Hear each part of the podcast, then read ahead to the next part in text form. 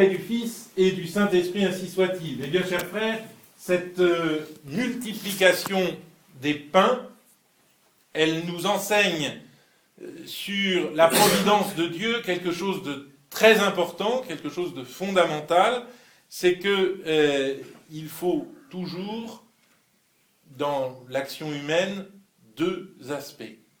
L'aspect de la liberté de l'homme et l'aspect de la grâce de Dieu. Vous me direz, mais où est-ce qu'on voit ça dans la multiplication des pains? Ça paraît si simple, ce miracle, est-ce que vous n'êtes pas en train de théologiser ça de façon Eh bien, le, Christ fait asseoir la foule et après avoir demandé combien il y avait de pain pour nourrir tant de monde. Donc, sept pains. Je crois que eh, nous, devons bien comprendre que, certes, nous n'arrivons pas par nous-mêmes. C'est une parabole, si vous voulez, sur la justice. Voilà. Qu'est-ce que c'est que la justice? Je vous rassure tout de suite, la justice, parce que vous allez me dire, il y a un ministère pour ça, c'est peut-être justement euh, dans le ministère pour ça qu'on la trouve le moins. Peut-être. En tout cas, la justice n'est pas quelque chose d'humain. C'est ce que je voudrais vous dire. Je ne fais pas politique, mais euh, il est, très clair que euh, l'homme ne parvient pas par lui-même à rendre la justice, sinon de façon très approximative, et finalement, il faut bien le dire, de façon souvent un petit peu injuste. Le mieux, c'est que ce soit le moins injuste possible. Hein. Mais bon, vous qui avez vécu des événements un peu lourds parfois dans l'histoire récente de la France, euh, ou si vous avez suivi telle ou telle affaire, vous voyez bien que il est très difficile d'établir la justice. Au chapitre 5 de euh, l'évangile de, Saint Jean, nous avons ce petit indice, c'est que c'est le Christ qui établit la justice. La justice, le rôle du juge, c'est lui qui le tient. Et c'est pour ça d'ailleurs que vous avez cette fameuse formule ne jugez pas et vous ne serez pas jugés.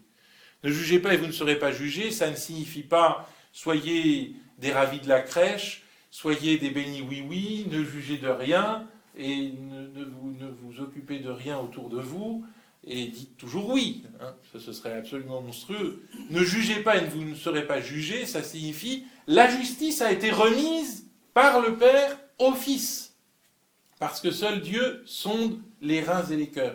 Ne prétendez pas accomplir la justice sans le Christ. Ne prétendez pas accomplir la justice sans le Christ.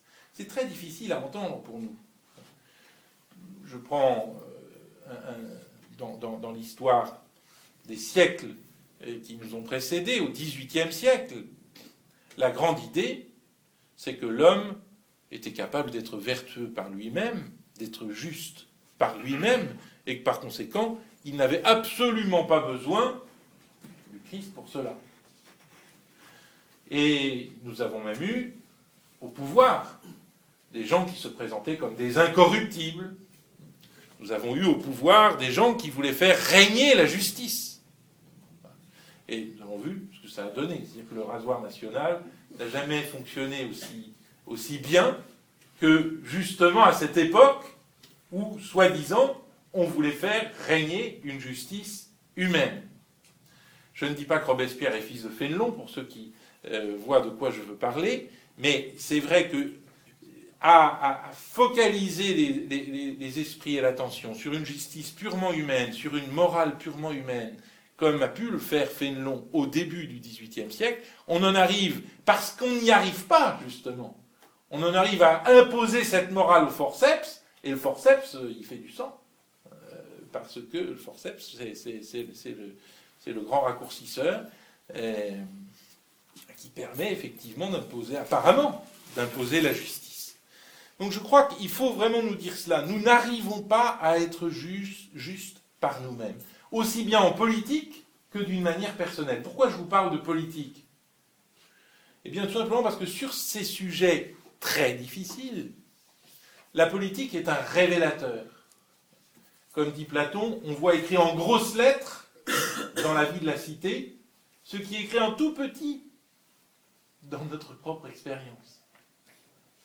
Et comme on est toujours mauvais juge de soi-même, et qu'on a toujours un peu tendance, c'est vrai, à se croire juste, j'y arrive très bien, eh bien, il vaut peut-être mieux regarder l'histoire, justement, pour se dire que finalement, la justice, c'est pas si simple. Et que justement, les régimes qui ont voulu établir la justice n'ont pu le faire que dans l'injustice, qu'en répandant le sang. Donc la justice n'est pas quelque chose d'humain, c'est un idéal à quoi nous tendons, c'est évidemment comme une belle image, si vous voulez, mais de nous-mêmes, nous n'y arrivons pas, ni socialement, ni personnellement. Et je m'adresse à ceux d'entre vous qui sont peut-être un petit peu plus âgés que les autres, ceux qui, comme moi, sont sur, le, coup des 50 ans et après. Qu'est-ce qu'on a réussi à faire de juste dans notre vie?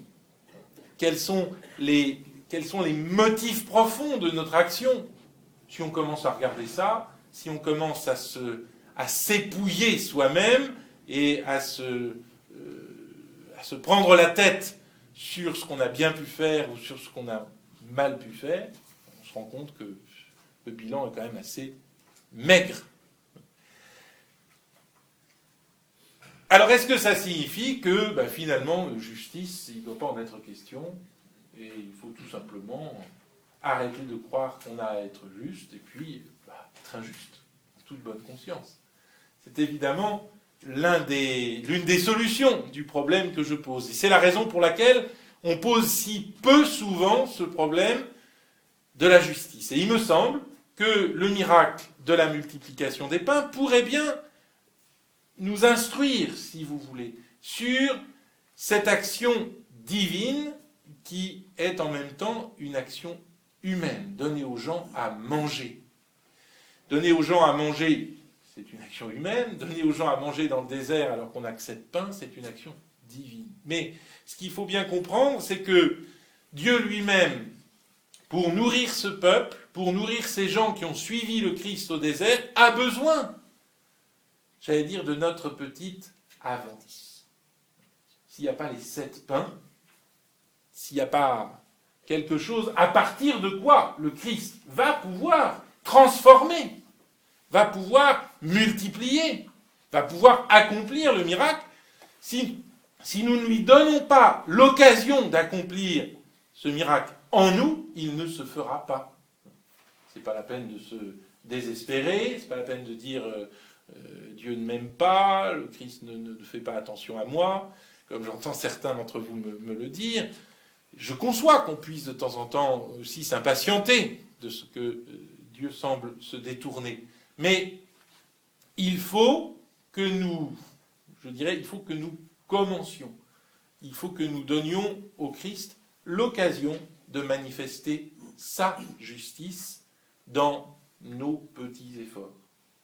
Et je crois que c'est tout le sens de la multiplication des pains, de ce phénomène qui est vraiment surnaturel, qui est vraiment miraculeux, mais qui a besoin des, sept pains qui ont été enfournés dans des fourneaux locaux. Euh, bon, sans quoi il n'y a pas multiplication.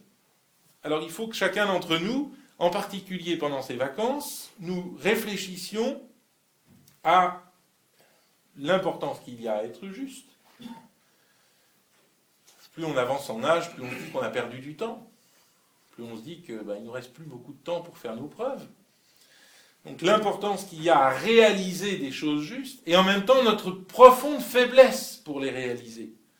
Et tout, euh, ce qui peut nous détourner de cette justice. De la même façon qu'il est très difficile de décréter politiquement le règne de la justice, nous avons en France des exemples cuisants de cela, de la même façon, justement parce que nous n'avons sur nos diverses passions qu'un pouvoir tout à fait diplomatique, et pas rien d'autre, un pouvoir diplomatique sur nos passions, sur notre égoïsme, sur euh, notre volonté d'avoir la paix, d'être tranquille, qui est toujours un petit peu ce qui, ce qui remonte à la surface, eh bien, eh, C'est vrai que de justice, nous ne pourrons pas accomplir peut-être de très grandes choses par nous-mêmes. Mais si nous faisons le premier pas, et si nous essayons, en particulier dans le temps qui nous est laissé pendant les vacances, de réfléchir au bien que nous pouvons faire, eh bien je suis persuadé que Dieu, avec cela, multipliera les pains en nous et qu'il donnera, euh, qu'il nous donnera tout ce qui manque pour accéder à lui. Voyez, c'est le sens profond, je crois que je vous l'ai déjà dit, mais je vous le répète parce que ça me paraît très très important, c'est le sens profond de chaque messe. Quand on va à la messe, c'est ça qui se passe. C'est la multiplication des pains. On arrive avec ses petits efforts, avec ses petits, machins, ses petites bricoles, puis on arrive avec ses grosses contrariétés, puis on arrive avec euh, euh, son insatisfaction, avec euh, une espèce de sentiment de vide intérieur. Tout ça, on offre. Le positif et aussi le négatif. Quand est-ce qu'on offre cela Pendant l'offertoire. Lorsque le prêtre offre le pain et le vin. Pourquoi est-ce qu'il offre du pain Pourquoi est-ce qu'il offre du vin Aujourd'hui, on dit, on n'est quand même pas euh, une tribu primitive. Hein. Pourquoi est-ce qu'il offre le pain et le vin Parce que le pain et le vin sont le symbole de ce que nous pouvons offrir. C'est-à-dire qu'on arrive à la messe avec l'exigence de constituer nous-mêmes notre offrande, d'avoir quelque chose à offrir. C'est les sept pains. Qu'est-ce que je peux apporter au Seigneur? Sept pains, peut-être pas sept, peut-être quatre. Mais bon, bah, c'est toujours ça. Donc nous apportons ce que nous pouvons. N'oubliez pas, nous apportons le positif, c'est-à-dire nous apportons nos efforts réels, et nous apportons aussi le négatif, c'est-à-dire tout ce qui ne va pas, tout ce qui nous laisse insatisfaits, tout ce qui euh, nous donne cette impression terrible de vide parfois. Nous apportons tout ça. Et nous offrons tout ça au Seigneur. Nous offrons tout ça au Seigneur pour qu'il transforme le négatif par l'amour qu'il nous inspirera, qu'il nous donnera. Le rôle du négatif, c'est ça, c'est de nous faire comprendre, ben, une fois de plus, que notre justice, elle n'est pas grand-chose, que nous ne réalisons pas la justice par nous-mêmes. Et de temps en temps, nous nous heurtons au mur de notre médiocrité. Ça nous fait beaucoup de bien. Nous nous heurtons au mur de notre ignorance, au mur de notre vide intérieur. Ça nous fait beaucoup de bien. Si nous offrons tout cela dans l'offertoire, dans l'immense offertoire de notre vie. Et cet immense offertoire de notre vie, ben, il faut qu'il ait ses moments forts, et ces moments forts, ce sont les offertoires des messes auxquelles nous assistons. Et à chaque messe, il faut que nous puissions offrir quelque chose. Quelque chose qui va être transformé à la consécration. Quelque chose qui, à la consécration, deviendra vraiment divin. Voyez, euh, c'est Sainte Thérèse de l'Enfant Jésus, je crois, qui avait le mieux compris cette alchimie qu'est la vie intérieure. La vie intérieure chrétienne, je veux dire. Tout le monde a une vie intérieure, hein, qu'on le sache ou qu'on ne le sache pas. disons la vie spirituelle au sens de l'Esprit Saint. La vie dans l'Esprit Saint, ça consiste à transformer la boue de notre existence en or. Transformer la boue en or comment?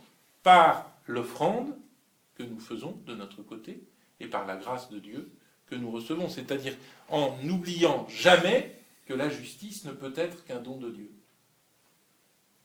Ça, c'est un point, je dois dire, sur lequel l'optimisme chrétien d'aujourd'hui hésite à euh, revenir et à insister trop souvent, mais je crois que cet optimisme qui nous fait croire que nous pouvons être justes par nous-mêmes, euh, et qui nous fait croire que justement notre christianisme nous sert à être justes, cet optimisme conduit à toutes sortes de doutes épouvantables.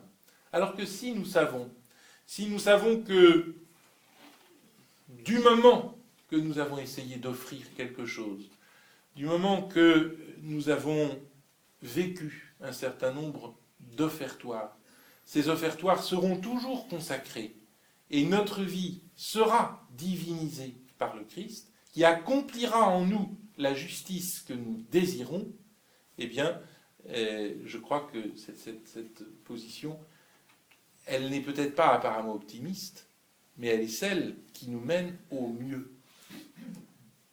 Et moi, j'avoue que j'aime pas les optimistes qui vous mènent dans le mur. Je préfère ceux qui, peut-être, ne paraissent pas optimistes, mais qui sont les plus ambitieux réellement. Et je crois que spirituellement, pour être ambitieux, il faut commencer par en rabattre un peu. Il faut commencer par se dire on n'y arrivera pas tout seul. Et par se dire c'est le Christ qui accomplit en nous la multiplication des pains. C'est le Christ qui accomplit en nous la justice, pas nous. Si nous nous disons cela, mais quelle force nous en tirons? Au nom du Père et du Fils et du Saint-Esprit.